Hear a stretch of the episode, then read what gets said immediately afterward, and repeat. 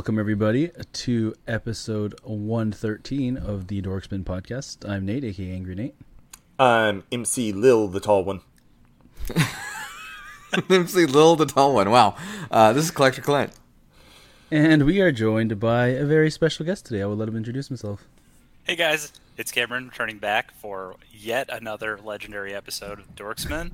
Fantastic. Legend. Wait for it. and then at the very end of the episode, we'll say. Yeah, yeah. you did it too soon, Joey. Oh. Um, but thank you, Cam, for joining us today. We know you've been super busy. Um, first of all, congratulations on the new job over at uh, Pokemon. That's uh, amazing. Will you get Um, Pikachu's you- autograph for me? Yes. The, the boss. Mr. Does he sign your paychecks? Does he like stamp them with like a, like a Pikachu stamp? I'll Just let, like- I'll let you know when I get my first one. They're all Thank slightly singed from the electrical charge he sends at them. Yes. Cam's like, it's been six months, but I know that first paycheck's coming I know it's any coming. day now. no, it's it's been an awesome opportunity, and and just you know, in the last couple of years or so, there's just been nothing but change. So it's nice to have so much familiarity, and um, yeah, it feels it feels good. feels like a, kind of a uh, an opportunity that I've been at for a while. Um, but yeah, I mean, very cool to land there. Very excited about it. That's awesome. It's awesome. Yeah, we can't wait to hear more and see more of what you do uh, with with that franchise and with that crazy, crazy brand and opportunity. yeah. You'll take Um, them somewhere. I know they've been struggling Oh, here yeah. of late, but Yeah, yeah. nobody, nobody knows Pokemon anymore. Yeah. Wait, wait. It's Pokemon. I thought it was Pokemon. uh, they'll catch up with they'll catch up with Digimon one day. Oh man. They'll, Oh, they'll get man. there. Perhaps. Take them to that Um, level. Wait, there's a phone app? Sorry, go on. Ah. stop, Clint. Don't, don't, don't keep going. Don't keep going. Don't um, stay strong. Stay weak. Don't, Don't. don't stay strong. So make sure you're following us on Twitter and Instagram, the underscore dorkspin uh, for both of those. Uh, you can always email us at dorkspin at gmail.com. Uh, if you like to play bingo, you can always play bingo at dorkspinbingo.com. And uh, there's a wonderful bingo card there. So thank you to Andrew New Beardland from the Tory Wine podcast for building that for us. And of course, uh, Larry from the STS guys for building that amazing redirect for us. Um, and of course, hopefully, you're listening to this episode on the Cross the Streams Media. Um, they're at CTS Media on Twitter and the crossthestreamsmedia.com. Uh, there's tons of other great podcasts on there, so make sure to check everybody out. Um, hopefully, you found us there or you found us on Twitter and then it, we took you there. So it depends if I remember to put the website on the um, on our uh, Twitter posts each week. It's hard to remember things like numbers. Yep. Things are hard. Math is hard. Things hard. are hard. Um, so What let's jump right into hard? it. We, What, things are hard. Clint? Yeah, Clint's talking about things are hard. It depends on the day, what time of day. I don't know. Yeah. Clinton I is didn't know we had Manny on today. Surprise. Uh, anyways, uh, so let's jump into our Acid Dorkspin. We love your Acid Dorkspin questions. Please keep them coming. We have a massive backlog that we love to keep adding to, and we love to answer whatever we can. Uh, so our first question this week uh, comes from our good friend Julie. Um, her question is, if you could have any famous person's hair, whose hair would it be? And specifically for the Dorksman, because she asked this in a way that Cam probably wouldn't have understood. But her initial question was, if you had MC's hair, what would you do? Um, If I had MC's hair, I would use it to comb it over my face and just and just and just. that's hide if you had. MC's face. Oh, okay. Yes, I misunderstood the question. Oh my gosh. Oh, by But the way, shout out to happy belated birthday yeah, there, happy MC. belated birthday, MC. um, but yes, we'll answer it in the the celebrity way because we celebrity pick on him enough. So, Joey, you want to kick us off? I just, I'm not being too picky here, man. I just want somebody with nice hair. Like my hair is just like it, it does not have much that you can do with it, which is why I wear a hat most of the time while I'm not working, because it's just like so thin. It's like hard to do anything with it.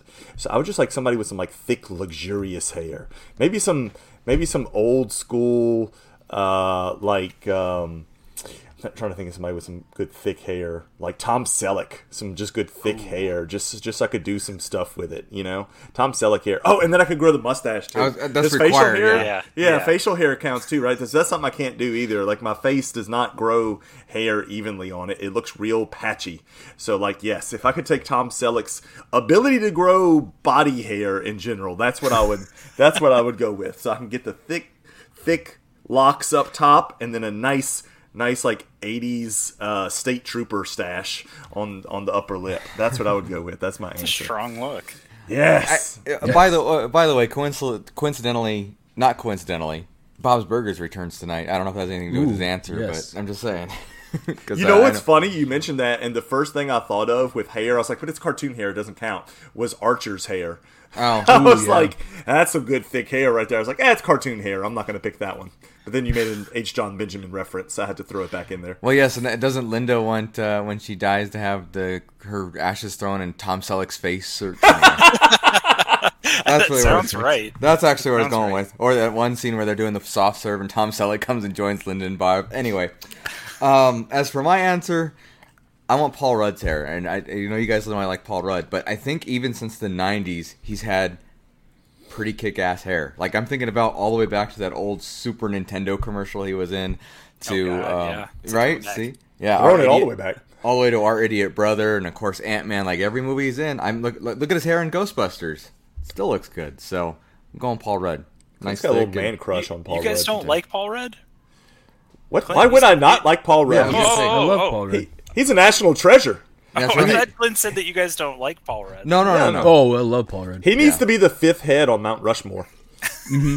Four presidents and a Paul Rudd. Just That's what I'm merge it all talking into about. one big Well, no. Paul Rudd head. Well, no, he'll he'll be he'll be president eventually, and he won't age. So you can just start on it now. Why am I just imagining him running for office like he did on Parks and Rec and just having no earthly clue of what he's doing? Give it to me. I want it. Because because if he ran for if he ran for office, he would have no idea what he was doing. Bobby Newport.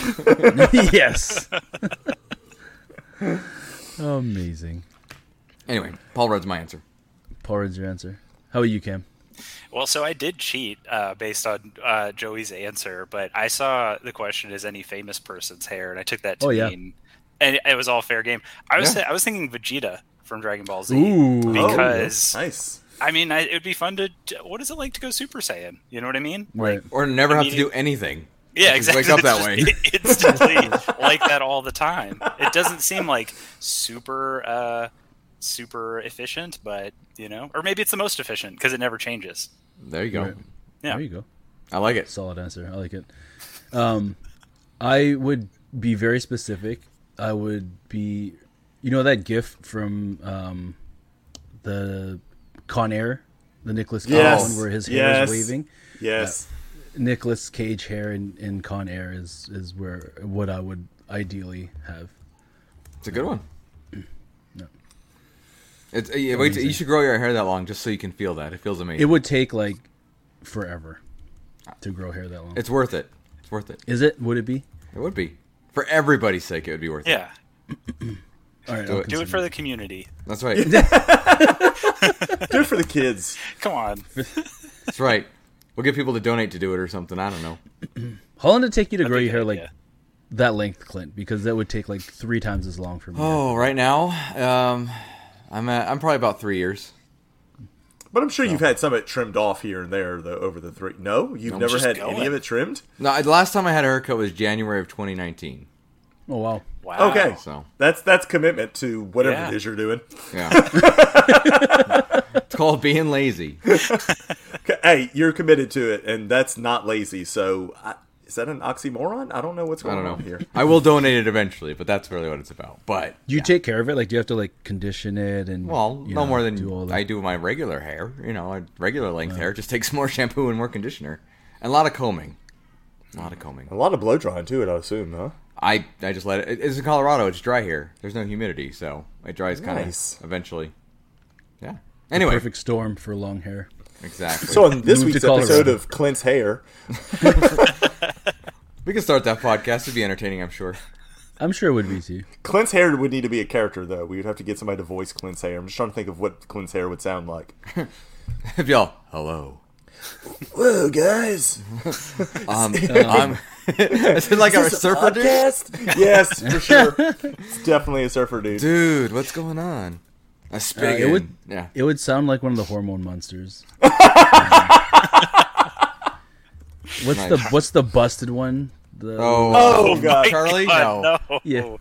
Uh, Ah, you guys. I don't know. I can't hear Yeah. his voice. Yeah. man, it gets to the point where you can't even understand. Wait, he has got the subtitles. subtitles. Yeah. Speaking of Oh. which, November fifth, I think the next season's Yeah, coming it out. does. God, I can't yeah. wait. That show is so good. Oh, What are you gonna do, baby? Uh, amazing. Uh, thank you, Julie, for the question. Um, yes, wonderful question. Her Twitter is at Eat Grimes, which I didn't mention earlier, so you can always follow her on Twitter and see more ridiculous questions that she asks. Uh, our next question comes from our good buddy Manny. We were just talking about you before the recording, Manny. We love your questions uh, at Night Bodega on Twitter. Uh, his very tame and normal question this week is uh, What was your favorite cereal, cereal growing up, and would you drink the milk afterwards? My favorite still is probably Lucky Charms. Um, I just love the the marshmallows, but just you know with the crunch, like that that mixture of soft and crunchy. Um, so you can't let it get soggy. You can't let the the Lucky Charms get soggy. And I don't know about drinking the Lucky Charms milk because it almost makes the milk too sugary. The only thing I used to really enjoy drinking the milk afterwards, eating cereal, would be, of course, anything like Cocoa Pe- Pebbles or uh, the chocolate Rice Krispies or whatever, something that would turn it into like kind of chocolate milk, and that would be like an added bonus. But Lucky Charms is still my favorite, and I just I just don't know about drinking the milk afterwards. Again, it makes it real sugary. Oh, Lucky Charms. Is... Kids cereals are interesting. But you got to be prepared for the green poop afterwards. That's that's uh, quite. Uh, You just the- have to remember you ate it. Yeah. yeah. Well, What when the you hell first is? Oh. when you first I'm dying. it, Oh, I had that. You know. and you don't know what's going on, and you're like, "Is this normal? Like, should people have green poop from time to time?" At least I'm having a hero's death. I'm actually surprised they never marketed the green stuff to be like the leprechaun. You know.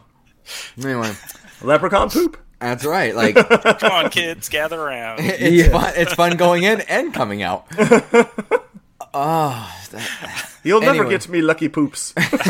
and if you want it, you can have it. Whatever. So I I mean, think if you really want that. I'm not going to stop your you. own. Let's be clear on this. You can't have mine, but you can have your own. right. God. Anyway, like the, like the, this Manny question turned into a Manny answer. As for my answer, I gotta go with, I think I gotta go with cinnamon toast crunch or the Reese's Pieces, whatever that one was called. Reese's, Reese's Puffs. Yeah. Yes, another good one. one, and that was you know that chocolate milk one. But I always just loved the cinnamon toast crunch. Still love French toast to this day. So, um, yeah, I, I, I'm thinking back to kid cereals. I'm like, I don't think I'd want to eat that now. to be honest, like Lucky Charms do not sound appealing. I don't want my mouth torn up, so there'd be no Captain Crunch. um, I love how much like kid cereal just destroys your mouth. Like Right. it's it's all so sharp.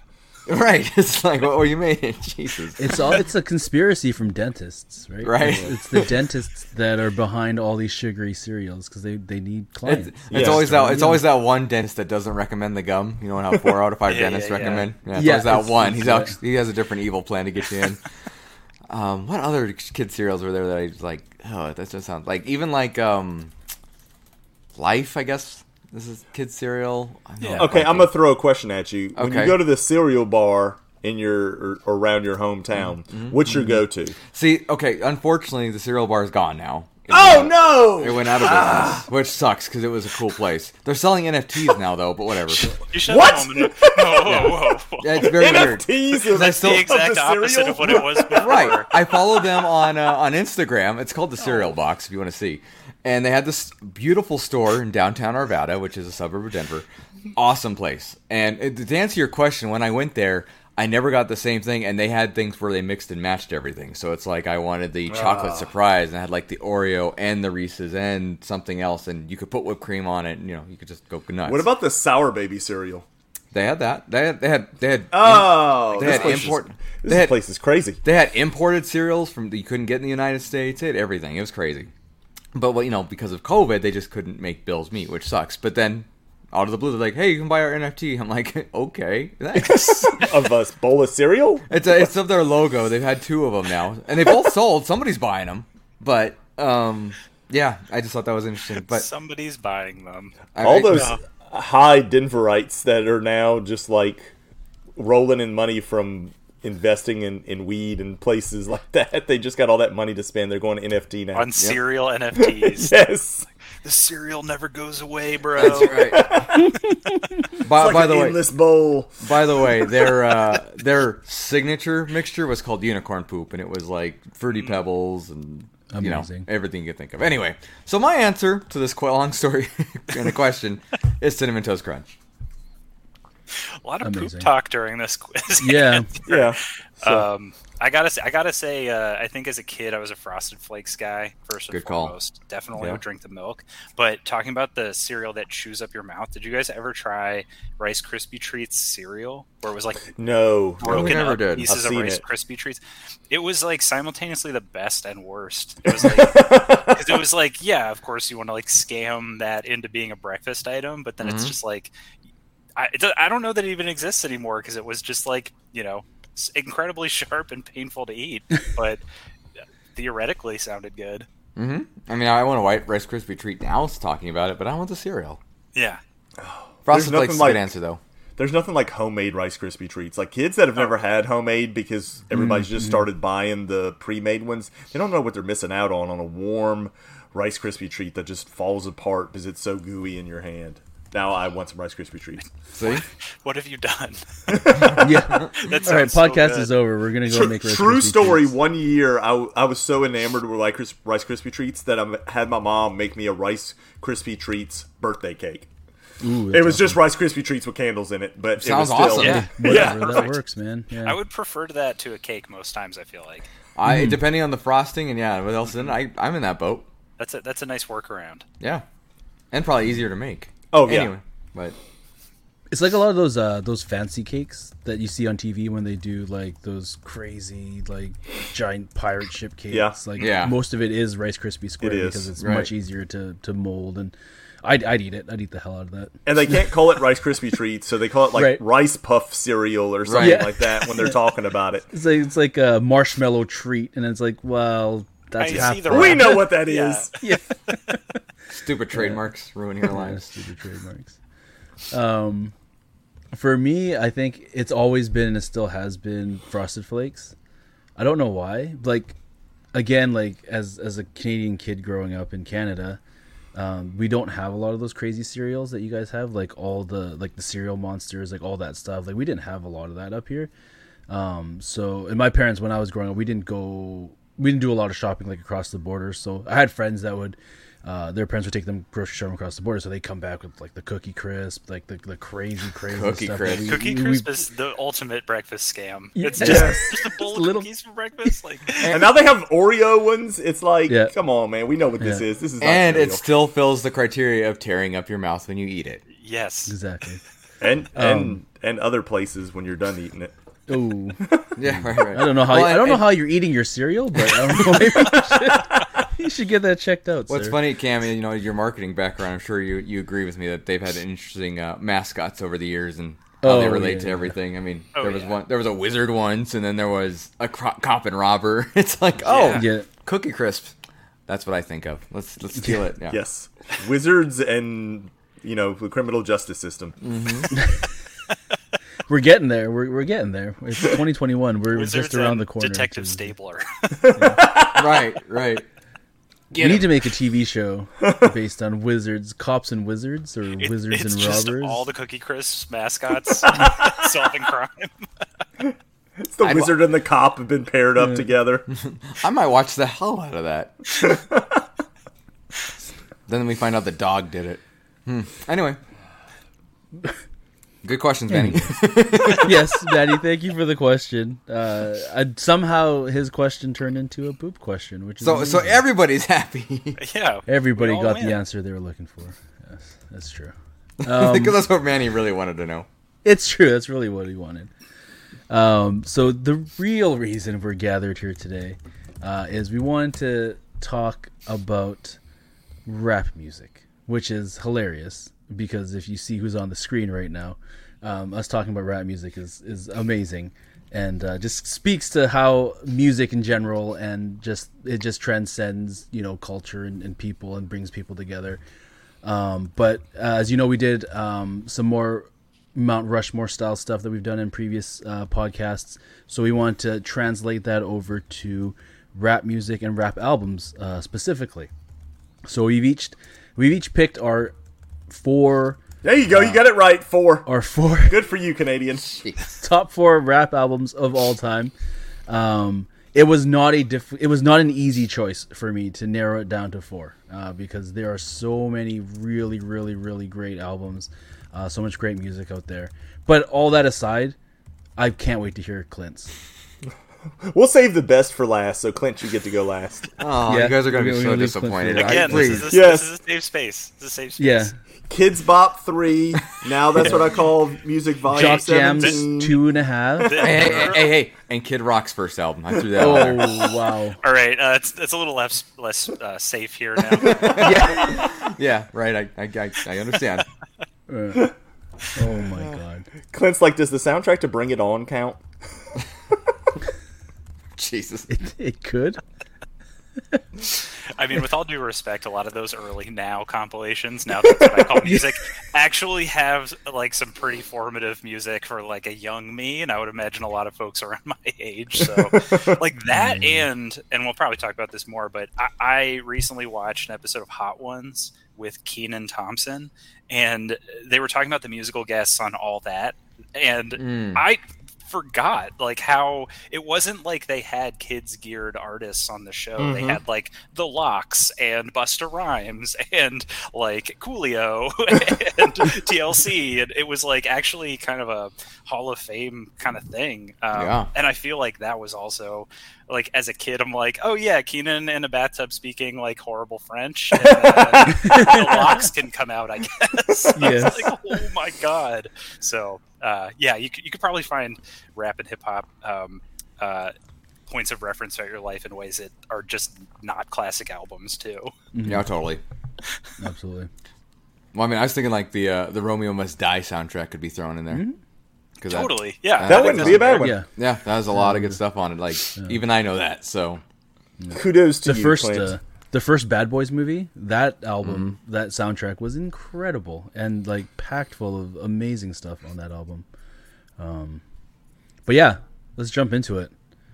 Cam, would you like to do the honors? Uh, yeah i mean i can i'm happy to start off so for Yeah. the format of this do you want me to talk through the four i'll say the four and then we can kind of talk through them yeah, yeah, for sure. That'd That, be that great. works. Okay, cool. And I think Nate, you you did something important at the beginning of this um, by calling out like who's on the screen. Um, so just to give a little bit of context for me, um, I first want to acknowledge thirty something year old suburban white dad. Yes. totally yes. Like, let me say that it's rich for me to be speaking on behalf of this genre or like, as a fan of this genre. But um, I do think that your your point about it being a universally uh, known and cared about genre and form of expression and kind of an area for disenfranchised folks initially to actually have a global platform it still rings true today. Um, and so i think it's a critical genre potentially the most critical of our lifetimes.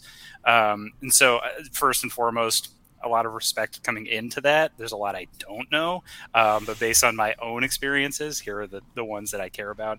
I also want to call out like i've been been managing a music newsletter for about seven years now, Yes. monthly, just Yes. sharing releases and kind of talking about maybe some underappreciated or under the radar uh, releases or artists in you know in combination with some maybe really well known ones. So just kind of sharing some stuff there. It's called Rations, um, and then before that, I wrote. Uh, wrote and edited for a number of uh, music publications online and in print in the Pacific Northwest. So I, I 20 plus years of being a fan, maybe a decade or so of really paying attention to it and being like somewhat critical of it, but um, always listening, always like becoming a fan of, of the genre and new faces in it. So, um, just feel like that's important to say because if I just jump in and I'm like, sure. here's Yeah. the four, like you know, maybe some folks who. Context. don't know some that would be like, helps. well, Yeah. you know, I stopped listening to you a long time ago. So, um, The poop didn't so help. Um, four. Uh, for- Cameron, oh, real yeah, quick yeah, before you ahead. jump in, um, how can people subscribe to your newsletter? Yes, it's called Rations. It's at rations.substack.com. Um, it is monthly email right to your inbox. It'll have five or six new releases that month, and then just kind of a bulleted list of you know here's some fun, funny, interesting stuff. Um, I like to think of it as a bite-sized music newsletter. I think there's a lot of really great long-form content, a lot of great video, audio content. This is just like, hey, you have 15 minutes to kill. Here's a cool article. Here's a cool video. Here's something that maybe you don't know about that Right. could be your new favorite artist. So um, I, it's been really fun to do. It's just kind of a hobby of mine, but uh, has been has gotten a lot of really great response and, and a lot of positivity around it. So I'm going to keep doing it. Good. Um, I, I like it, so that's that's one reason I want to make sure to mention it because I get it every month, obviously. Yeah, and then, appreciate um, that. And I, I know I know you guys support. You guys retweet when I post it and you share it Try to, uh, yeah. actively. So I really do appreciate that. Um, because it comes as a surprise to some people I think that I still do it. And it comes out at the end of the month, so if you guys are listening to this now, the next one's coming out, you know, like a day or two after you can hear this. So sign up now to get the most recent one just in a few days. Cam's like, crap, thanks for calling me out. He's I like, oh, forgot. shit, to." I He's forgot. like, yeah, Uh, I gotta go. to the podcast, uh, typing up stuff. Sorry, that wasn't the other that thing, because I there was a period where I was writing for like three or four different places at once. I was constantly like in the middle of writing, you know, eight nine hundred word reviews or whatever, and so I was like, I need to scale this way back because like this is just too much. And so it's also kind of a. a uh, summarized version of what I was trying to do before, which is Mhm. essentially like, here's some cool stuff. Like that's all it boils down to, you know. And if you're looking for you maybe your your playlists are a little stale or Spotify's not really like giving you the stuff that you want, um, Mhm. here's some random stuff. And the other thing too, and I'll then I'll share my stuff. But I've been trying to be more active about buying music this year Mm. and last year in particular. Now that um, you know touring is so hard, recording has to be really difficult. Like if you find an artist that you really like and their album's five dollars digitally, it's like easy, you know no uh, question. e- we'll easily do that. Yeah. Um, so just something to think about. no, Um, good call.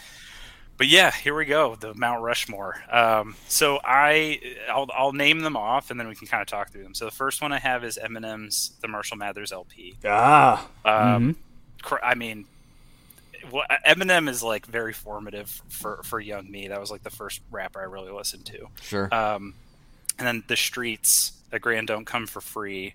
Um, and then the cool kids, the bake sale EP. And then last but not least, Lil Uzi Vert's Lil Uzi Vert versus the world. So chronologically, but then also like each one I think kind of represents an area like Eminem got me to like 50 Cent, DMX, Jay Z, Mhm. stuff like that. The streets kind of got me more in, interested in kind of what's going on in other parts of the world. Um, well, uh, the cool kids, very much part of the blog rap era. Um, very much like uh, underappreciated in terms of what kind of fame they received in their time. But if you listen to it now, it's all about the same stuff that's happening 10 years later. wow. Um, and then Lil, Lil Uzi Vert is just, uh, I think, indicative of like rap today and kind of where it's headed. Um, so those are the four. Where do you guys want to start? I, I just I just want to comment. It's it was I think great for us to get you on here because I've kind of fallen off since probably high school, college with just the rap genre. So like you were like Marshall Mathers LP. I'm like, yeah, that's on my list, and I just kind of fell off after there. I'm like, who who? I was like, okay, I've heard of the last guy, heard of the Lucy Vert guy, but mm-hmm. I don't think I've ever heard anything by him. So I'm I'm glad you came on to share with us some of this stuff because I have a feeling that that Clint and maybe Nate, maybe not so much Nate, is going to be more of the probably pre 2000s type of stuff. Nate might surprise us. I don't know. Well, So- and like the the Eminem part is interesting because like that, uh, you know, up until I got I, re- I remember the first album I got was the Eminem Show from him, um, Mm-hmm. and it was because I heard my friends playing without me, and I remember being like, I've never heard this before. The last rap album I bought was Willennium by Will Smith, and like you know, and, and before that it was now compilations and it was movie soundtracks. I was like a kid, I Mhm. didn't really know what to buy, um, and I remember buying that and then going like, what else does he have, and listening to everything I could find. And for a long time, it was the only music I listened to for like maybe a year. It was like Eminem only. I remember buying on eBay a stack of like 30 like bootleg albums of Eminem, like unreleased material, mixtapes, like a whole, like several like back and forths with him and like a rapper Nick called Benzino and like Mhm. Green Lantern Mhm. mixtapes and just like it, it just fit, Mhm. like gave me so much material because it was like he's So a good. rapper rapping like I've never heard before, and it's Mhm. also like pop culture news for me too because I don't know a lot of this stuff. I know who Britney Spears is. Why does Eminem want to do these things to Britney Spears? like, and so uh, you know, it kind of like it was it was it was like an action movie with every song, and it was just like Mhm. very entertaining. Um, but it was like also led me down the path to like other shady aftermath artists like Obi Trice and D12 and kind of like the Dr. Dre like think tank, I guess, of those groups. But then like Mhm. yeah, I remember listening to DMX because of Eminem, Jay Z because of Eminem. I listened Mhm. to the Renegade feature that Eminem was on with the Jay Z album and being like, wow, this is incredible. And you know, that's exactly how I sounded as like a twelve year old, you know, white suburban kid. This is incredible. Like um but yeah, like it it uh it opened my eyes and and kind of gave me a jump start. Like this will get mm-hmm. you to Ludacris eventually, and Jadakiss and Lil Jon and the East Side Boys, and a lot of the like 2000s rappers that Joey, I think you're probably like these are the ones that are my frame of reference.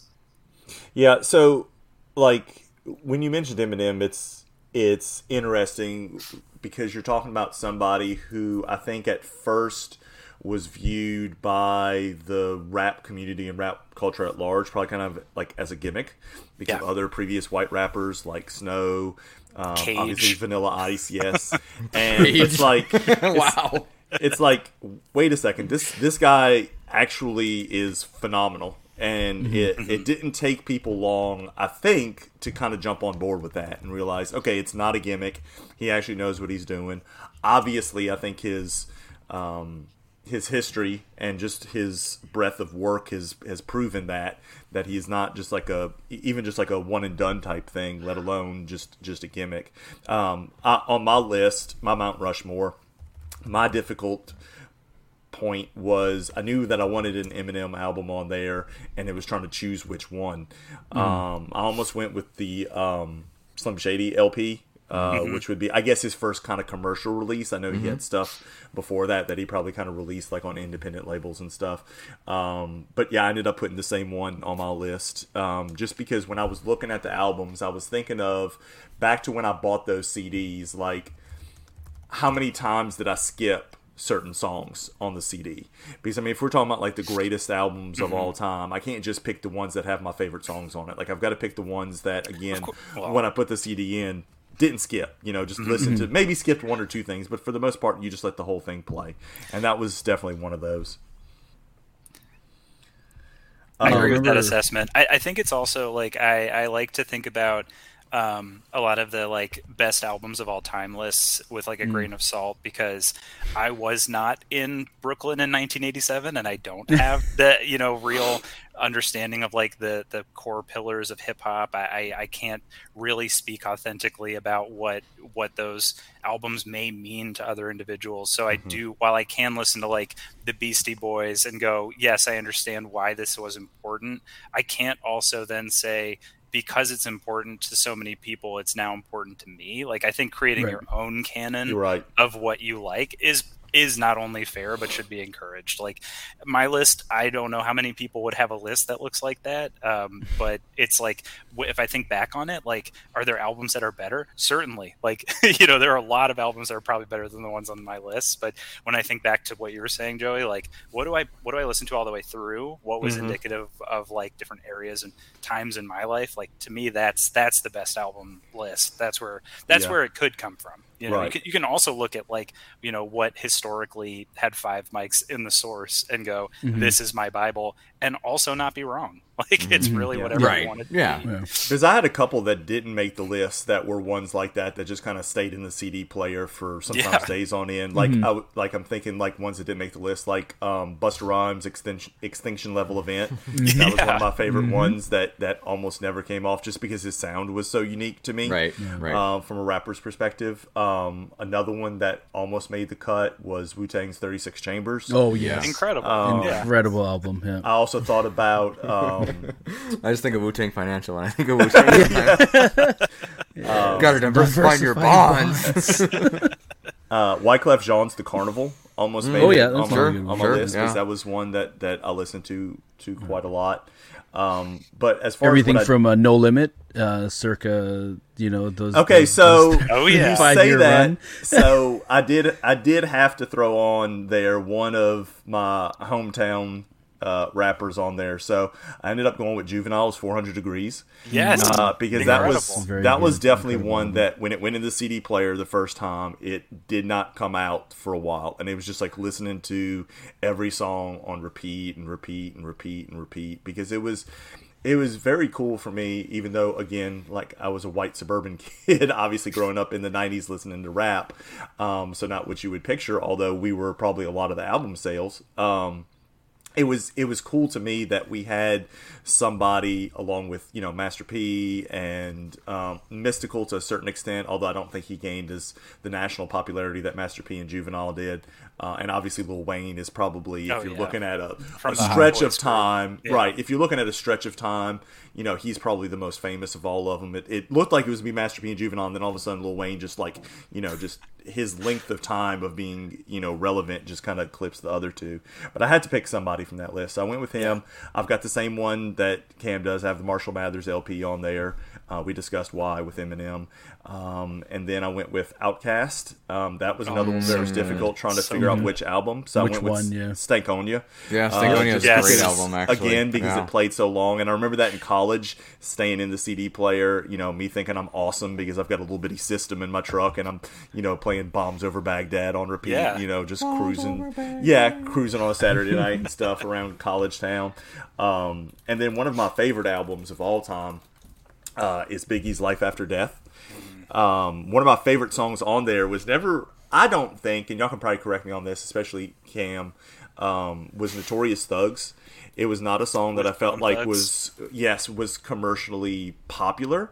Um, Like it wasn't one of the songs on the album that I, I thought got a lot of playtime, but it was absolutely just like magnificent. Like I would have loved to include a Bone Thugs and Harmony um, CD Oh, on there. yeah, yeah. But again, when I, when I was thinking about it, my own criteria was you know all the songs on there, just about at least ninety percent of them, and I would listen to it. You know, if it was a tape, it would have been worn out type of thing, and I just I just couldn't put any of theirs on there. But I just love that song with them. I just love the the the lyrics. I love the the music, the beat, just everything to that song. It's definitely my favorite off that album, despite all the other songs that are on there that are so much more, I guess, commercially popular. So to me, that's that's another testament to how good that album was. That a song like that on there that wasn't commercially popular compared to the others is still one of my favorite ones. I think that you also hit on a really important note about driving, listening to rap and hip hop. Like, there's something really uh, singularly, really satisfying about that with this genre. Where, like, um, I don't know if you guys have an album that fits in this criteria, but the summer after high school and before college, or before the next thing everybody was going to do, was like, was there an album that like stood out? Because the Carter Three came out like right before I graduated, and for a summer, we just all had our parents' cars. we were just like we were just listening to that and driving around and thinking we were awesome. Um, and like there's it, and that album holds a special place to me because of that. It's a great album too. Um, but yeah, I think there's something about driving around to rap and hip hop specifically that that does more. It's definitely like I, I never even thought about it before, but it's it's definitely uh, genre that plays more to being in your vehicle when you're listening to it, as opposed to just kind of sitting in your room and sitting back and listening to. I, I would say you would probably listen to something more subdued, probably when you're at home, just depending on the situation and what you're doing. Obviously, if you're having a party, that's a little bit different. But I never made that connection before, but that makes a lot of sense because that's definitely some. That's definitely driving around music, driving Yeah, around late at night with the windows down music. It's true. I have like Um, a 10 inch bazooka tube in my truck. I'm going to let Yes. everybody hear it with this new new juvenile song. 1.30 a.m. All right. Yeah. Yeah. Let's do this. None of us have work tomorrow. Class is until 10 a.m. Here we go. And then now it's just like listening to it quietly as you drive the family to IKEA to pick up. things. Yeah. now I'll like actively skip over songs that are too Yeah. aggressive. I'm like, it's Sunday. yeah. But, It's but too early in the morning for this. yeah, Uh, but just getting back to the juvenile thing, one last thing. It was just it was just awesome having somebody representing like where I was from and being popular and you know across the nation being known. You know, oh this is this is what New Orleans rap is. But you know, you don't. I, I can't think of another musical genre, and again, y'all may be able to correct me on this, but where it's like different regions of that. It's like, oh, this is uh, uh, uh, this is Wyoming rock, and this is you know Florida rock, and you know, uh, you know. But like with rap, there was that, that, Yeah, you know, there's West right. Coast, there's East Coast, It- and then a lot of Gulf Coast. You know, where you're talking about Yeah. Louisiana, you're talking about um, uh, Atlanta and stuff like that. So it definitely had this regional appeal to it, to where people could get behind. It was almost like rooting for your home, Home sports team. team. You know, Yeah. it was like, oh yeah, that's my guy. You know, that's you know, I've seen him before, and I've I've actually actually met some of the rappers before. I don't know if I've told this story on the podcast before, but one of Master P's uh, brothers. Um, um, I'm trying to think of which one it was now. I, I think it was. God, it's been so long now. I can't remember which one it was. Was it, it- was it the one that's in jail right now? Yes. Which one Oh, is that? C-Murder? That- Sea Murder. Yes, I couldn't Yeah, remember if it was Sea C-Murder. I think the other brother was Silk. Maybe Silk the Shocker. I think was his other Yeah. brother. Uh, anyway, so that they have the Essence Festival in New Orleans every year, and uh, I was working security at the time, and so like I'm in the lobby of the Hyatt. Uh, hotel, which is attached to the Superdome, which is where they had Essence Festival, and so he he pulls up. He's got like this is like when Excursions first came out and was like the the cool vehicle to have, you know, because it's just massive. So he pulls up in that, and I've got to go tell him like, hey man, you can't park there, or whatever. And then I recognize who it is. I'm like, oh, I was like, man, I, I really can't let you park there. And he's like, I'll I'll take care of you if you let me park here. And I'm like, okay. it's like sure, okay, whatever.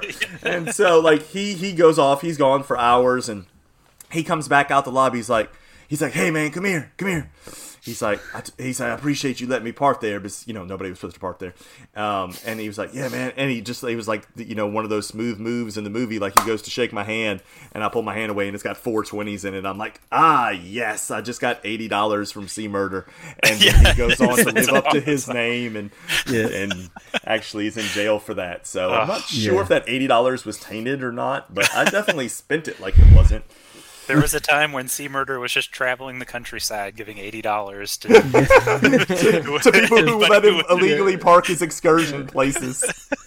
Um, uh, keeping in line with it, I, I've I've heard this story from my buddy. He used to he used to work at McDonald's, and of course, this is a, a Master P story. So, they were doing a concert up here, and uh, it was like just the middle of the weekday. I guess they were like, um, he, he's he's working at McDonald's, working at the counter. Then all of a sudden, he looks outside, and like three Escalades pull up, and they're triple parked in the handicap zone. Um, of course they are. Triple parked, of course. triple parked, like like literally, like uh, you know, like three Sideways, Escalades, just yeah. like si- yeah, pretty much just whatever way that they could, taking up the most spot during like a busy lunch rush that they could, and uh, walks in Master P, and he orders like food for like forty people, like just whatever, and then you know they start ringing it in, whatever, they start making the food, bringing it out, and uh, he tells them the total. And it's a few hundred dollars, whatever. And like without missing a beat, he just pulls. He looks into his pocket, just pulls out a wad of cash and just hands it over. Doesn't even count it, like just straight up, just like keep it, and just hands the cash, takes his bags, and just walks out. And it was just like, that's amazing. Like, and such a waste, a huge waste of money, but amazing. I spent like like three thousand dollars on McDonald's when it was only like a few hundred dollars, right? But like, you know, it was just such an amazing story, and like it was just. It's the most master. It's the most rapper thing ever, right? Mm-hmm. Like when when they do stuff like that, and just I can't even just being able to witness something like that would have been amazing.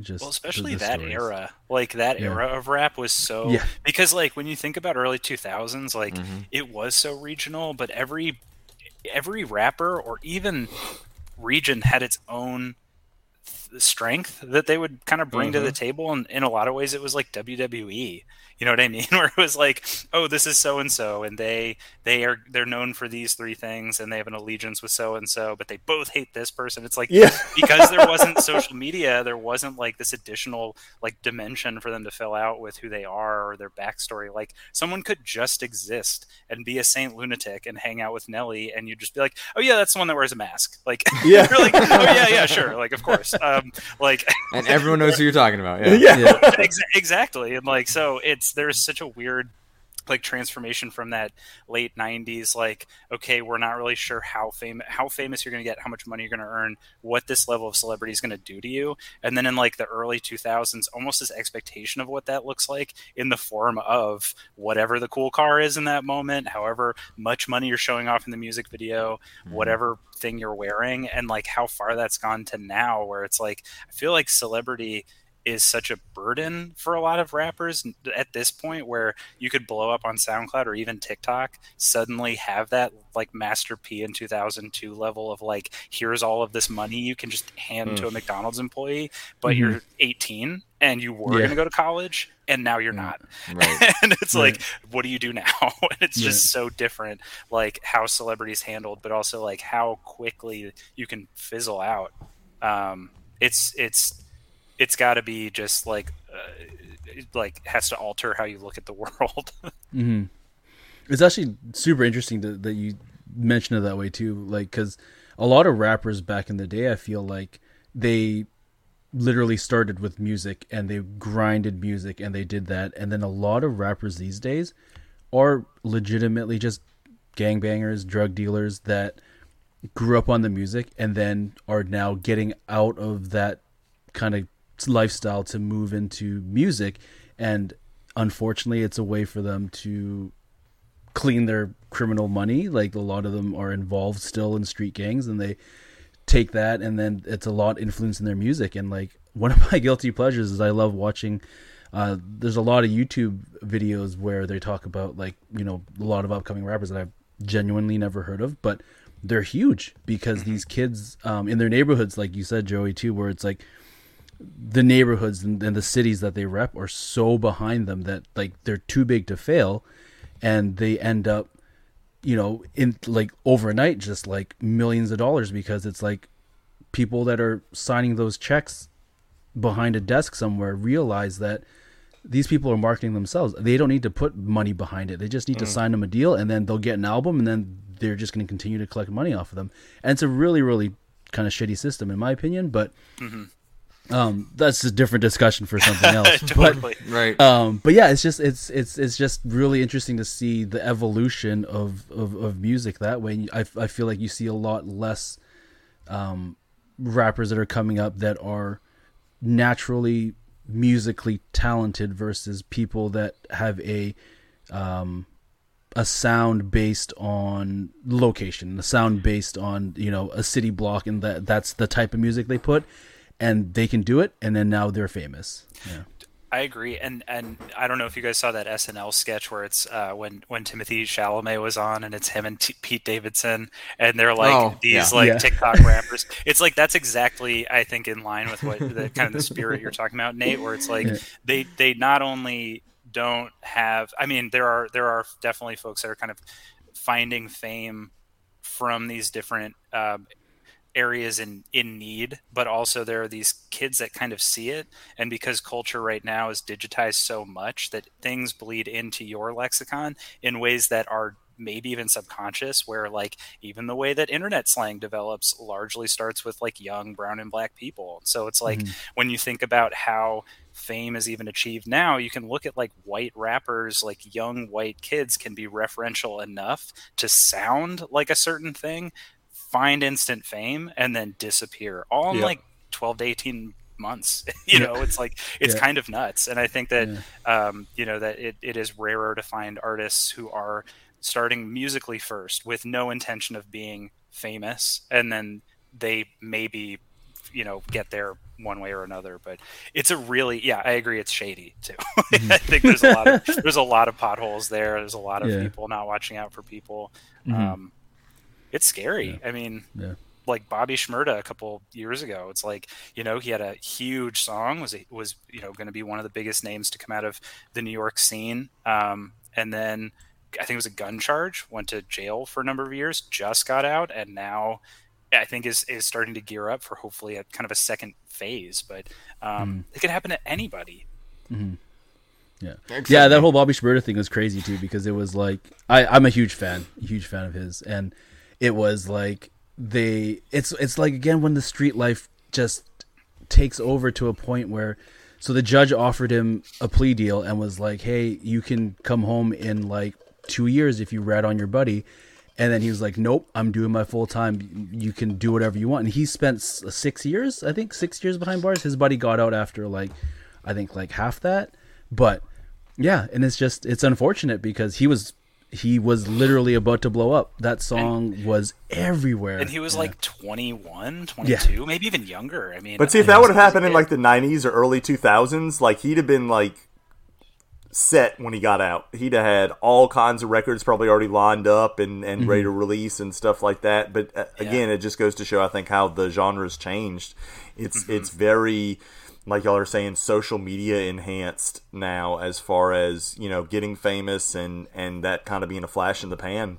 You know, sometimes where a lot of these guys that we were talking about, especially in the 80s, 90s, and, and into the early 2000s, were grinding at it for for years and years. You know, most of them before they ever got you know a chance at any kind of, of fame. Where, like you're saying, some of these guys will get famous within you know just a couple of months of starting to release stuff, and it's releasing on their own through TikTok or you know some other social media platforms. It's it's definitely changed uh, over the years. One i just have one more note on that and then i, I want to hear some more mount rushmores. Uh, but but the one that I, I wanted to call out is particularly chief, chief keef and the tde kind of crew. Like i feel like that was kind of a turning point too where not only are you getting access to this this very young kid um, but one that's like you know popularized because of a music video where he's wearing a uh, an ankle bracelet basically because he's under house arrest and it's like Mhm. it's this weird fascination with authenticity that I don't think that we should really take lightly. that we should also Right. kind of like question why are we so Yeah. fascinated by it. Um, Right. Like if you listen to "Don't Like" and you enjoy that song, like also kind of examine that.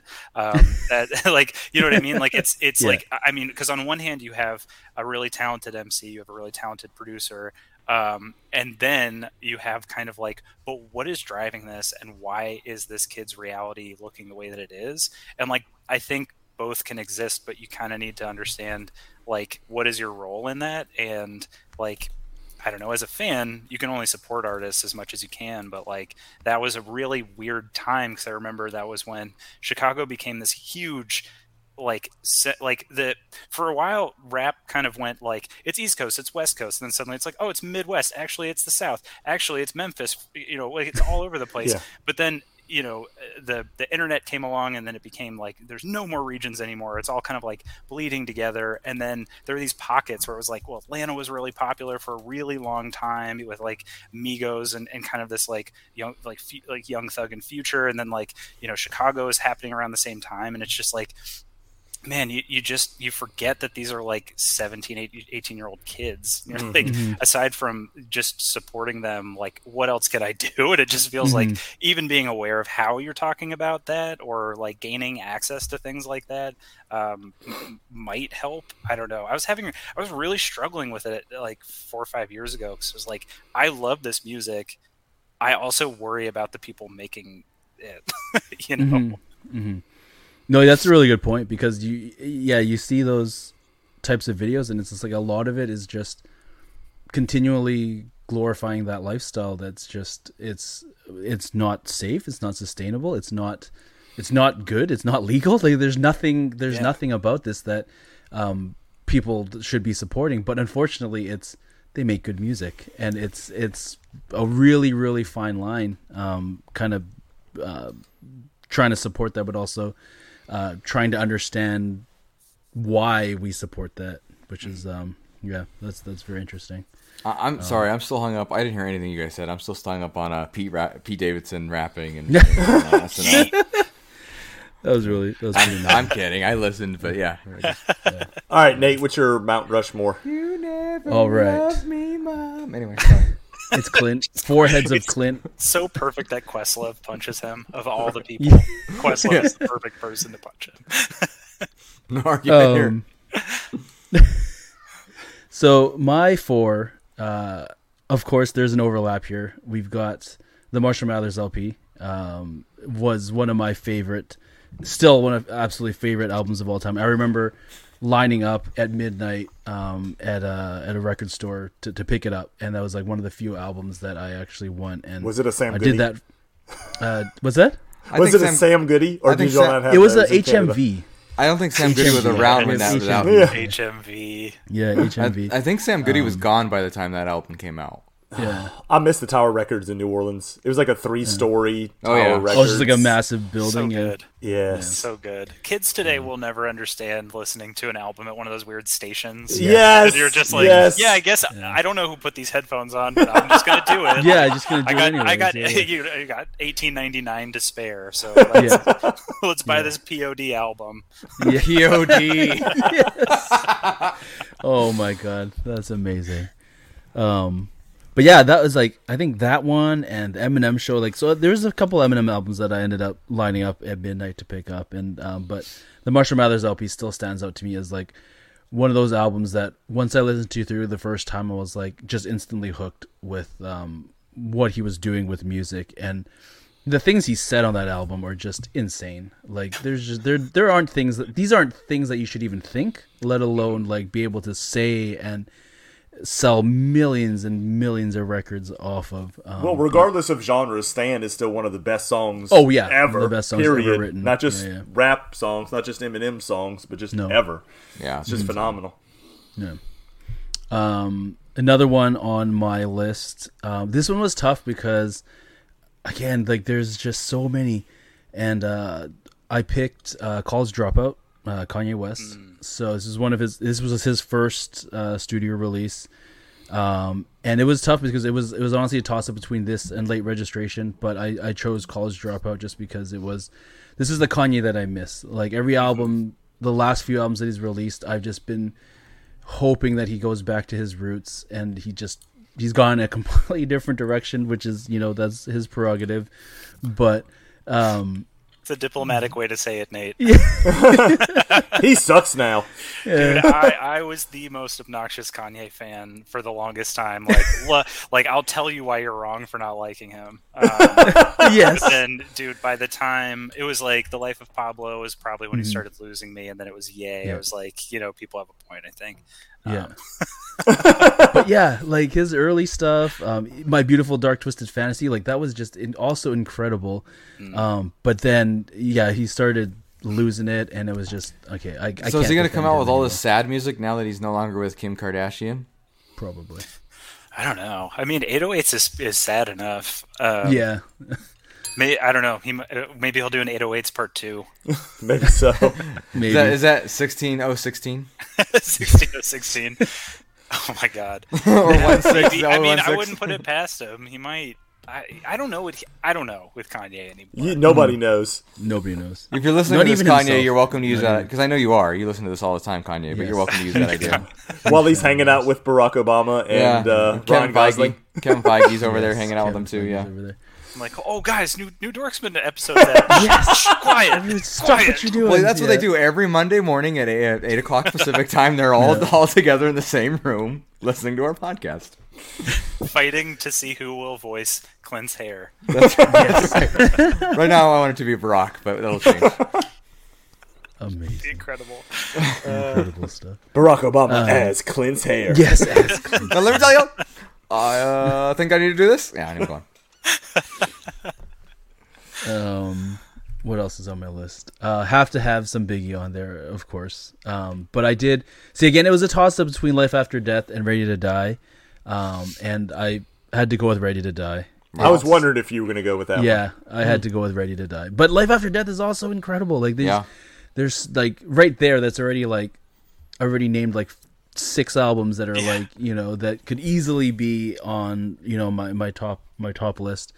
And um, the last one on my list, which um, might throw you guys for a little bit, is um, uh, Dirty Sprite Two uh, by Future. Oh God, so Yeah, good. DS2 yeah, is I almost put I- Future on mine too. yeah it's just one of those like you just like put it on and it's just it just plays you don't have to you can shuffle it you can let it play regularly and it just you're not going to skip the song and you're not going to you're not to change it um but yeah future is just one of those artists that i think is um like cam was mentioning like very similar to to lil uzi it's the future of music or the future of hip hop in that way with um the way that they rap the rhyme schemes the ad libs like all that stuff is very Yeah. uh, very modern hip hop, and just they were at the forefront of changing hip hop to what it is today. Um, so yeah, I'm a huge fan of that album. And ad libs are so important to me. Like I know that Yeah. it's such a small detail, but if there's a good ad lib on a song, it will make me an instant fan of that Mm-hmm. artist. Like the first time I listened to ASAP Ferg's Shabba, he Mm-hmm. at one point has a line about becoming Batman or the Batcave or something, and he has an ad lib where he just yells "Master Bruce," and I was just like, "Yeah, yep, whatever Yeah, you want to say yeah. is a perfect thing now. You're now my guy." Uh, I understood that reference. But yeah, I mean th- that's an important. Uh, like Nate also bringing up like the rhyme schemes and the way that rap is today is so interesting. Do you want to talk more about that, Nate? Like, because it's not like the lyrical miracle. It's not like Mhm. you know, you know, I'm hanging out on the corner with my friends, and like, it's not that kind of rap anymore. And now it's like Mhm. so different. Yeah, it's it's it's a lot. It's storytelling, but in a different way, right? And it's like, um, a lot of rap before, yeah, like like Cam says, it's just it's just very simple rhyme schemes, and it's very, um, they'll they'll tell the story, and it'll just be like you know verse by verse, it's a story.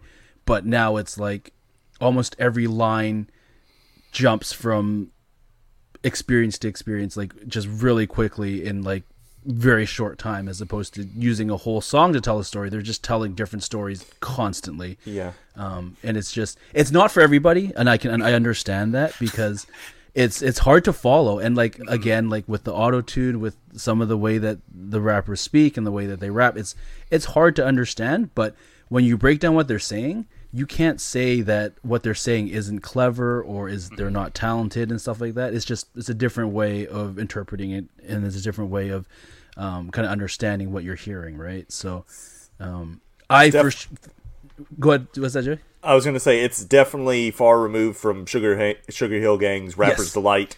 You know, Yeah. it's not that like you said, like a, a thirty wonderful. minute uh, thirty minute story that they're telling you. Yeah. you know that, Yeah. that took place. It's it's definitely different, and I think it's a reason why I kind of have stopped listening to the genre.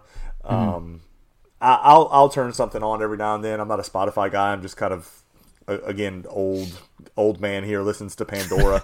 um, Pandora. yeah and and I'll I'll put on maybe 80s hip hop or 90s rap sometimes and and Mm. and sometimes I'm listening and it's certain lyrics now that I'm like oh god I used to sing along to this what is the matter with me like like Yes, it thank- like makes you me I'm like that. I'm like earmuffs like I, I shouldn't even be listening to this right now I'm, I've got to like so I like listen to it for like seven minutes and then I have to immediately turn it on I'm like all right time for 80s rock hair band Yes. uh, on Pandora because I feel I feel awkward now after having Yeah. listened to that Because like we, the three of us have the Marshall Mathers LP on our list, but I would argue like it aged terribly. Like it's a fun song to listen to because we or a fun album because of when we found it, but like there's stuff on there you can't say Right. anymore, Yes. and for good reason. And like Yes. I can't. I've probably I've listened to that album easily hundreds of times. I've listened to Kim the song Mhm. maybe twice. Like I can't I can't do it. like it's Right. too it's Right, too it's just too much yeah, yeah it's way too much um Mhm. but uh it's that and then also the the thing you mentioned about pandora like the mode of listening to music right now that was in my mind when I was making this list. How many albums do you listen to all the way through anymore? How many did Right. you ever listen to all the way through? Like, how many can you access right now and get bored after 40 seconds? Where, like, you know, 20 years ago, you spent 15, 20 bucks on something, you're going to try to like it a couple of times. Yeah. Yeah. yeah. and I think maybe artists, you know, before this, you know, digital age really took took over. Obviously, you know, you know, we can go back to like Napster and LimeWire and all that stuff about you know making our own, you know, mixtapes and stuff. But like if you're talking about now, you know, what do you have to have? One or two songs, maybe. You know, to be popular, and and that'll be good enough for you for some for some income. Whereas, you know, back again early two thousands and prior to that, you really had to have a pretty stellar CD for people to want to go out and drop 15 16 dollars because you still had the option back then just like you had like the cassette singles that would have like maybe two songs and then like a remix of it and Yeah. some other instrumental or something. You could do the same thing with CDs um, and it would just have you know three or four songs on it. It would be the most popular ones and you're like oh I'm gonna spend five bucks on this as opposed to 15 or whatever uh, and and now you don't even have to worry about getting that entire you know 10 12 songs you can just get two songs and you'll be good you'll be set Yeah. I, I, I have to argue with you on that, Joey. Working at a record store, I saw numerous people come in, buy an album for one song and one song only. Try it, and then to Cam's point, I think they give it a point and try to listen to it, and then they try to return it or sell it back to us. like my my POD comment was not a joke. That was a life experience. I, I heard I heard alive. I was like, I need this. The only copy they had was like a super like deluxe edition. That was like twenty three dollars. I was like, I like alive enough to spend that much money when I'm 13 years old. Like it was such a mess. Um, but yeah, Clint, I'm I'm sure you saw all sorts Oh, of well, and like, the best- the oh, best- this isn't what I thought it was. the best example of that is Uncle Kracker. Because everybody Oh bought God. that album thinking it sounded like that one song, which I don't Right. remember Yeah. what it was now, and the rest of the album sounds nothing like that. So I mean, but, and, and that was I mean, yeah, that, I think they phased out singles to sell albums, but um, I can actually tell you that is absolutely not the case. Um, another one was uh, the Shaggy. Um, it wasn't me. People Oh, bought yeah. that album, and then and then they realized it was reggae and not rap, and people would be like, "Oh, can I return this?" Like, no, you opened Nope. it. You've Sorry, opened it, you've played I'll it, buy yeah, it from you for four dollars and sell it again, but you can't know. oh my god, Yeah. So uh, anyway, my that must have a but crazy time. oh, f- understatement. All right, so Mr. Record Store, what is your list? All right. it's your time. Drum roll. All right. So let's see. The first one is uh, Little Bow Wow's "Beware of Dog," followed by Macklemore's "The Heist," Kid Mm-hmm. Rock's "Devil Without a Cause," and Limp Bizkit's "Starfish Chocolate Flavored Water." I'm kidding. Those aren't them. I was I was about to say that's the most I was like, Clint list of rap ever. No, no, no. That's hey, I cool. had, I was- I had I beware respect of it. dog. Yeah. I was gonna I- say I respect that list. That's that's you know. The only reason I put very I, I was trying to think of something to say while we were doing that. So um, I'll just spoil it now. The Marshall Mathers LP is on my list. Uh, is it? It That's really so crazy album. Yeah. Wow. that it's on Oh, all that's four. amazing. and I and I and I will justify that. Like, okay, anybody listening to this, I am not a rap fan. It's not that I have anything against rap. It's just that Or rappers. times- Are, I, I- But those thugs. that's what cracked. That's what cracked me about uh, Cam's list. By the way, there was no little or thug or anything on that list. It was like the streets. It felt very wholesome compared to some of these other names, but um, still great nonetheless. Anyway, um, that album actually has so much range to it, and I have listened to it. I actually have it. I worked at the record store when that came out in 2000, um, and I just it was so phenomenal to watch it. I, I mean, unfortunately, couldn't listen to it in the store, but you know, it was something that I I, I appreciated and appreciated that it had you know the very first single was just like the Slim Shady single, and then you know when you actually listen to the album, there's so much to it. So uh, let me get that out of the way. That one did make my list, but everything else, I'm actually gonna go reverse chronological order. And when I say that, I'm starting with uh, Warren G, Regulate G Funk era, which was uh, yeah Good choice. fantastic. Good choice. The Chronic by Dra- by Oh, yeah. I mean- Dre PhD, and uh, and the other one is License to Ill by the Beastie Boys. A cla- yeah, that, that's a great list, Clint. Yeah. Yeah. Yeah. That's, But they're all I know good it's not like anything past the year 2000, but those fair. are those are all That's albums fair. I've actually like sat and listened to or um, have had some kind of influence. And I mean, you know, I, I, I when making these lists, I was very curious what you guys are going to put because this isn't like my favorite rappers necessarily. You know, Yeah. um, you know, Yeah. like I, I'm kind of bummed nobody said Tupac because Tupac's lyrics are amazing. Like it, it's amazing to just read them, not even have the music behind Yeah. them. I you think know? he had a book of poetry. He, He did, yes. didn't He did. Yeah, He did. and yeah. I read it. so. I read pieces of it, and it's like, okay, I get it. Like I, you know, California loves one thing, but then this other stuff is really good. So, Yeah. um, you know, like I, the fact that he wasn't mentioned, but, um, but yeah, those other albums. I mean, I grew. I, I, I Cameron, I'm older than you. Um, you know, we're all older than you. You're young and and uh, Whippersnapper. yeah, I mean, I grew up in a town where you know there's a lot of gang violence still, and you know the culture really seeped into everybody back then, and that's when um, you know gangster rap was really kind of taken off. So it was really interesting. But then you know then they had regulators and they had um, and they had uh, you know the the Chronic, the whole album and, and everything like that, and. Uh, those albums, I liked listening to those a lot, especially compared to some. of You know, I didn't want to hear about everyone getting killed all the time. you know what I mean? So and then License to Ill, it's just there's so many good songs on that still today. Um, shout out to the Beastie Boys. I, I know they they've evolved. We'll call it over the years, but you know everything from Paul Revere to Girls to Brass Monkey. Just there's not a bad song on that album. So that's one of those you're talking about. You can listen to the whole thing and just be happy. Yeah, I almost put one of theirs on there, Yeah. but it was like, I like when I was looking back at their CDs and the songs that were on them. I'm like, maybe half of the songs, and again, I was trying to find something that like at least ninety percent of the songs I would listen to on repeat. Mm-hmm. But like. You know, if I could cheat and say, okay, the Beastie Boys' greatest hits, I've got that on my list. You know, but no, I, I, I couldn't do it. But I definitely understand where where Clint's coming from, and I'm sure for a lot of people besides Clint, there's probably a few of their albums that yeah, every last song on there, people would listen to. Yeah, Their discography is wild because there's like a different style almost with each album. Mm-hmm. oh totally. then there's something for everybody essentially. Like if you don't like License to Ill, you might love Paul's Boutique. You Mm-hmm. might hate Hello Nasty, but you might love, you know, another one from, you know what Yeah. I mean? Like, it, and I don't know if you guys saw that documentary that they that came out a couple years ago. I haven't, but Uh, I, I know of it. Oh, yeah. it's so good. I And they basically talk through that that whole thing, but it's just crazy to hear how they how they evolved over time. How they Mm-hmm. were just kind of like, yeah, we want to kind of just do rap now, and then they did it. Then they're like, now we just kind of want to do experimental like Right. instrument stuff. So any, it's like, anybody younger than. Cameron that's listening, and you're like, "Are you talking about the guys that sing ha- "Sabotage" and "Intergalactic"? You got to go back.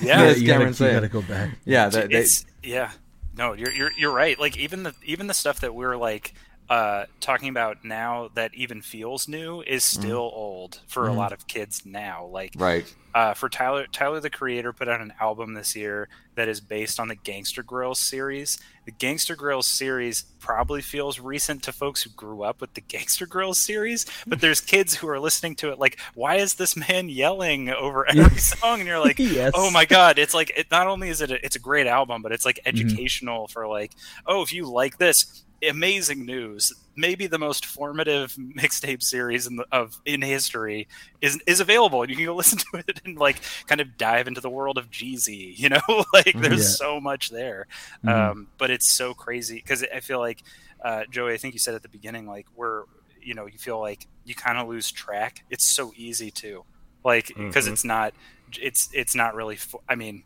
respectfully it's not really for us Right. Right. Right, No, right. absolutely. now you Yeah. know? Yeah. Um, it's interesting, Clinton. You're mentioning that like a lot of us probably would put like Tupac in our, you know, top rappers, but we none of us listed one of his albums, and um, that's actually just made me think because um, you were mentioning his his poetry and his just the way that he the, that he rapped, um, and I think a lot of people would look back and be like, oh yeah, I would definitely put like the his death row release, the All Eyez on Me, as you know, like one of the top Tupac albums. But for myself, I would say Me Against the World would be my favorite Tupac release, and it's completely different. It's a different vibe than what he gave us on All Eyez on Me. Um, and that album, I still, I still have the CD somewhere, and it's just to me like that's just that's my favorite album of his. And again, it just it's just there's no space on my four to to slot Right, that in there, right. you know. And there's just so many other um, really, really, really incredible uh, rappers and, and, and albums that they put out. Um, but that's also funny funny thing to your point, Cam, about like how kids these days just don't really understand like the the whole Tyler the Creator situation. And it's like it's funny because they're on Twitter and like everything's happening. It's like oh album release, and people are just like, yeah, I don't understand this. Like what is he referencing? And this is something like Yeah. 20 years ago, and it's like what you're oh yeah because you're like you're literally 20 years old so you don't obviously wouldn't Yeah. understand the reference and it's just like Wow. uh They're like, oh yeah, it it's you know the year 2001 was 20 years ago. Yeah. Oh, Uh, like, the passage of time. Like It- the, yeah. the genre too, turning 50 is like, you know, it's just an interesting thing because it's still, I think, is such a like culturally maybe at a high level seen as like, oh, it's young and for the young kids, but it's just Mm. really this like uh, long lasting genre that really gives uh, a lot of voice and, and agency to, to people who don't have that in other genres and so like you even see it globally with like bad bunny becoming so big and j balvin becoming so big in the us it's just like oh well now there's space for even non-english speakers to become like these massive forces and, in like pop music in the US and it's like yeah this is incredible. And also like I should stand in the back like kind of let let this be for who it's for and mm. appreciate it. But yeah it's cr- I mean time is it's catching up to us guys. Yeah, Yeah, from, from where from where the genre started, where a lot of its roots come from people that have had backgrounds in like disco music, you know, in that '70s era, and then it kind of, kind of transitioned into the, you know, the first you know hip hop slash rap groups, you know, that we got, you know, like Sugar Hill Gang and. Um, and all those guys, it's like that's a long time ago, and you really feel dated when you start thinking about that. I'm glad you brought that up. I actually somebody posted the Sugar Hill Gang on Twitter, like that uh, the Gangsters or not Gangsters Paradise, um, whatever. Rapper's the song- Delight. Rapper's Delight. Thank you. Delight, yeah. They put that video, and I was watching it, and I'm just like, Mm-hmm. wow. I mean, even I mean, we're talking about old, but I mean, it, it, it basically looks like it. You know, it's Soul. I think it is Soul Train. If it's not, Mm-hmm. it looks like it's on Soul Train, and the people have like choreographed dances to it, and they're just you know they're Yeah, that's what I'm saying. yeah. It was a, there was a big Yeah. Mm-hmm. crossover between that disco era and the the early hip hop and rap uh, era Totally. that started. and it's it's entertaining. I, I I mean I wasn't watching it because I was like disgusted or like train wreck. It was just so mesmerizing because it was so different Yes. Yeah. from that 50 years ago, and it's still entertaining. Like I, I got up and kind of was moving as I watched it, you know. But yeah, it's super catchy and it's just it's easy super to get catchy, into right right? yeah. I just want to say hello. Yeah. yeah it's it's also interesting i was reading um, i'm reading this book called the Motherlode which is about a hundred uh, women who helped shape rap and hip hop um, and there's this call out around that time of the sugar hill gang where like because that like hip hop started at this party i i forget who the dj was um, forgive me, but they they also call out the fact that he grew up in Jamaica and his knowledge of sound systems helped oh, create Oh, sure. what what that party atmosphere was like. So it's like mm-hmm. there's so many different cultural touchstones that are just maybe simplified for broader audiences that it's like yeah it's just these kids from new york and it's like actually it's these kids of immigrants from these other countries where these mm-hmm. musical like you know Wow. styles and ideas are all merging together in a way that we won't understand for 50 more years how mm-hmm. culturally like significant it is and i was just reading it like wow i don't know anything about this genre like Right, like right. I, I Yeah. yeah the Mar- marshall mathers lp sure but like what led to that like i think there's a lot of fair critique about him being like an elvis of the genre and like absolutely when you look at sales when you look at kind of his persona and things like that like Mhm. absolutely you could make that argument um what Yeah. is what were the inspirations that got him there that i'm not listening to you know Mhm. like how can i work backwards um yeah it's crazy you can there's there's too much to listen to now Mhm. yeah but uh, a, a helpful place for me has been this podcast called No Skips with um, Yes. Shea Serrano So and, and Brandon Jinx Jenkins. They do uh, every episode is looking at one album in depth, and what I find is like the ones that I don't know anything about, I'll listen to after and go like, "Wow, I really went 31 years on this planet." And I never listened to Missy Elliott's "Supa Dupa Fly." I messed up. Like this album is Yeah. Mhm. incredible like and it's super helpful for that context and to like orient yourself so cannot recommend that enough it's so good That's awesome. yeah even if you even if you don't plan on listening to the album it's a lot Right, of great right. great information Sure. Mm-hmm. anything by Shea Serrano is absolutely worth a read or a listen to. One hundred percent. He's hilarious. He's a great follow on Twitter. He's super smart. He's yeah. He's he's amazing. So definitely check that out if you if you get a chance to. Absolutely. Um, I think one thing for me, and I'm guilty of this myself. Um, up until the recent years, I'd say. um, growing up listening to hip hop and as hip hop has evolved, there was a time for sure that I was like, ah, this new stuff sucks. Like I don't care about it. I'm I'm all about the old like you know pre two thousand stuff. This is this is what I grew up with. This is what I know. These kids don't know anything, and I felt like I missed out on so much. Um, and then once I was like started opening up to it and being like, you know what, I understand why it's evolved the way it is. I understand why the sound is the sound it is, and I started getting into it. It's completely changed my mind, and this is just like there's nothing like it. There's there's room for both, you know, Right. and and it's there's room for both in music. There's room for both in the culture. Um, it's like arguing who's better, LeBron or MJ. Like there's they're both MJ. They both MJ.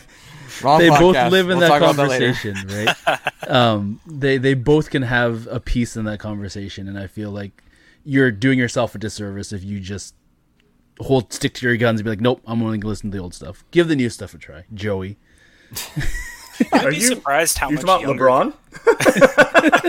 you, you might be surprised how many younger artists look to older artists Yeah. and, and are like actually taking cues from them Mm-hmm. because with like you know asap ferg the whole asap mob kind of reminds me a little bit of like if there was a uh, like a little like crew that developed between like wu-tang and dipset it's like it's, it's just like this really strange thing where there's like these touch points but they're individual artists on their own and um, it's great. I mean, it's it's just super fun to navigate through it again because the like the thing that's so fun about it is is the persona building piece of it and like I think social media is kind of a blessing and curse when it comes to that because there are folks who can kind of like really lean into it and benefit from it.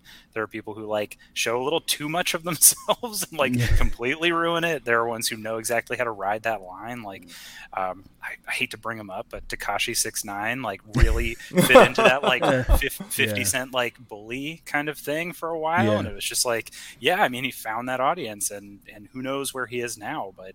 Um, it's just you can find heroes and villains in equal measure. It feels like. Right. Right. ASAP very Mob sounds like a group of people at work I would avoid like the plague. Come on, don't talk about ASAP Nast like that. Not the real group. but if- the ASAP Mob's coming. Shit, they want something. Run. Yeah. and they want it right now. Yeah, oh my yeah. god, that's actually hilarious. They need copier paper and staples. Oh my god, what are we gonna do? I don't know the answer right this second. I have to research. Leave me alone. you know when we want this by. right. Don't make us say it again. Uh, or maybe I want to become part of the ASAP mob. maybe that's something that could benefit me. Anyway, that's just what I thought of when you said it, and that just shows on me that I need to learn a lot more about this genre and, and the characters that really make it click now, especially um, ver- versus then. I got the then, but I think the now I could at least have exposure to. Um, but I do like, you know, what I've heard. It's not, it's not that I don't like it, and what I do like is it's not the same. And you guys have touched on that, that it's growing, it's evolved, and it, I mean, it can stretch into different things. They can do different methods and have different, you know, sounds or whatever the case is that can really make it entertaining. And and Cam, I know you're going to relate to this. You know, having a little one and what they're going to grow up listening to is going to be an adventure, Yes. um, to say the least. Uh, so if it, and I'm not going to stop it because we all know how that works. You tell them no, they want it more, kind of thing. Yeah. But not that I have any reason to tell them no, but it'll be real interesting, real interesting to see and then hear, you know, rap in 30 years and say, oh, yeah, they sound like, you know, whoever. Well, that's because they were an mm-hmm. influence. It makes sense. It's different, but it's, it'll be interesting. I'm excited. Yeah. Yeah. It's it's it's fun to think about that because it certainly makes you kind of challenge like what you've listened to before and then in the mm-hmm. context of like now you're listening to it around your kids. Speaking of. Mm-hmm. Yeah, speaking of. Yes. Yeah. Turn on some of that Dr. Dre for to listen to, Yes. Clint. Did you hear- Expose her now. You say hi? oh, you want to hear? All right. All right. So here, Oh, everyone's got to here's be careful. his, his little. C. This is her rapper name. is Little C. Yes. Little C Thug. I have to be a thug. yes, she has to be. Ava, are Oh, you a Ava. thug? Are you a thug? Uh, no. Oh, That- that's- so close. Not yet. So close. Shh, don't worry. Anyway, She'll, she'll grow into it. She'll grow into it. hope you don't know it. chicken butt. Oh, well, there you go. Good, there you There you go. go. There you go. Nice. There you Yes. go. See, like I said, it's gonna be interesting to see what she listens to. Dropped a quick chicken butt on us there. That's hmm. right. So a lot of I I will never financially recover from that.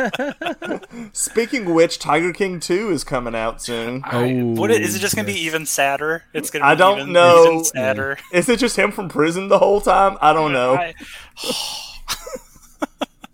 I can't wait, honestly. I just want to hear. That. Oh, by the way, one thing I really like on Twitter is Monica Lewinsky talks about how many rap songs her she's been featured in. It's like 100. Oh, it's over 150. It's insane. Oh, really?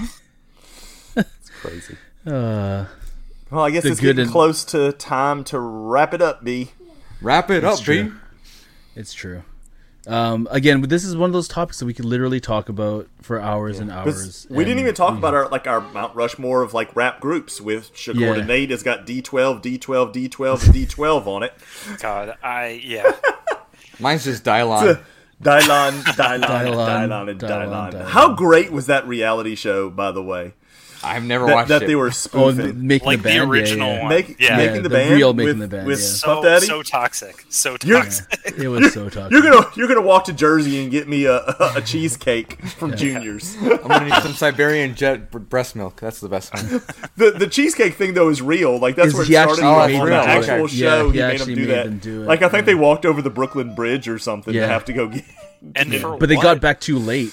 They got And back that- like it was like yeah, and he didn't want it anymore. Like by the time by the time they got back, he was like he's like it's too late. I don't want this anymore. And he just like I just think we can all learn a valuable lesson from. That. I bought that CD by the way. Whenever they finally released it, No. guilty. Yes, I'm guilty. Oh I bought the God. You CD. contributed to it. Oh my I God. did. I did.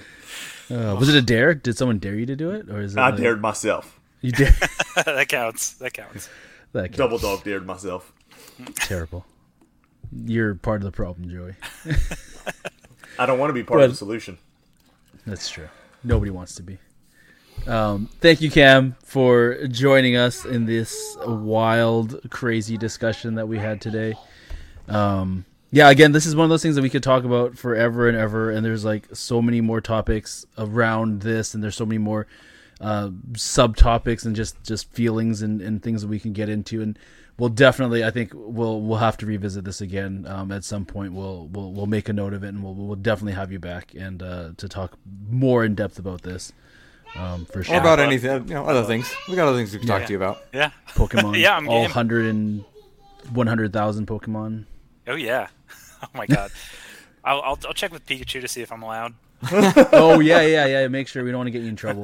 We don't want any Snorlax The man. getting up in here. All right. Yeah. Um, so yeah, Cam, where can we find you on Twitter or any other social media platform? And uh, yeah, let us know what you're up to as well.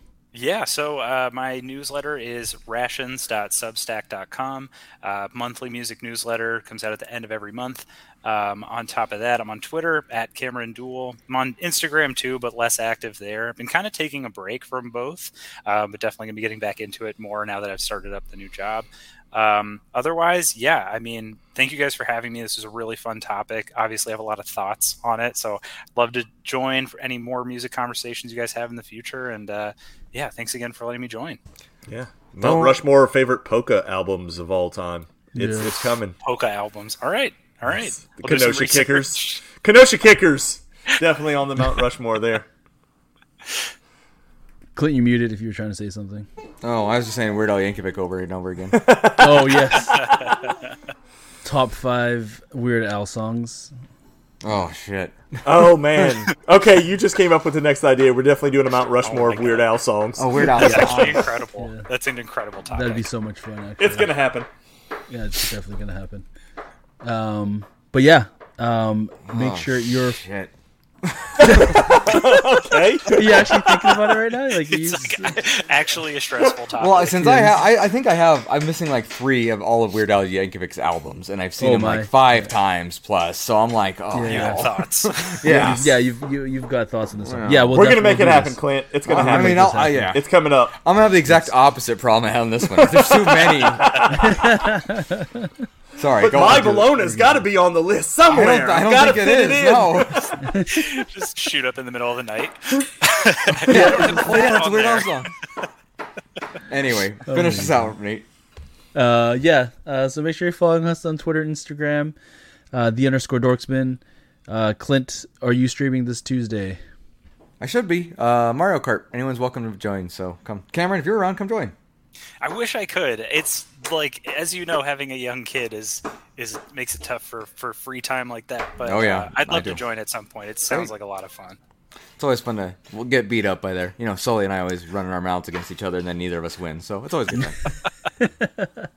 Yes, so please make sure to join Clint and whoever else is available that night. If you don't, uh, if you don't follow Clint on Twitter already, make sure you follow him at Collector Clint, uh, and he'll have his friend code. You can add him and uh, join in on the Mario Kart festivities on the Tuesday night. Um, yeah. Um, what else? What else? What else? Um, yeah, new episode will be live on Monday, which you will be already hearing Yeah, because so you already know that. so you already know that. and if you didn't, that'd be impressive. But Yeah, that would be impressive if you didn't know that, and you're like, "Oh shit, I need to listen to this episode on Monday that it released." Uh, so get out of our heads if, if that's the case. Um, yeah. Anything else before we wrap it up today? No. Nope. All right. Well, thank you again, Cam. It's been an absolute pleasure. We love having you on. Um, again, hopefully one day soon we can all get together and argue about this in person and, and talk about this stuff in person. But until Can't then, wait. we'll have, we'll do this whenever we can through StreamYard here. Um, but yeah, thank you again for listening this week. Uh, that's my secret. I'm always angry. Dorks Money Records taking over for the 9 9 and the 2000. word, homies. Forever pop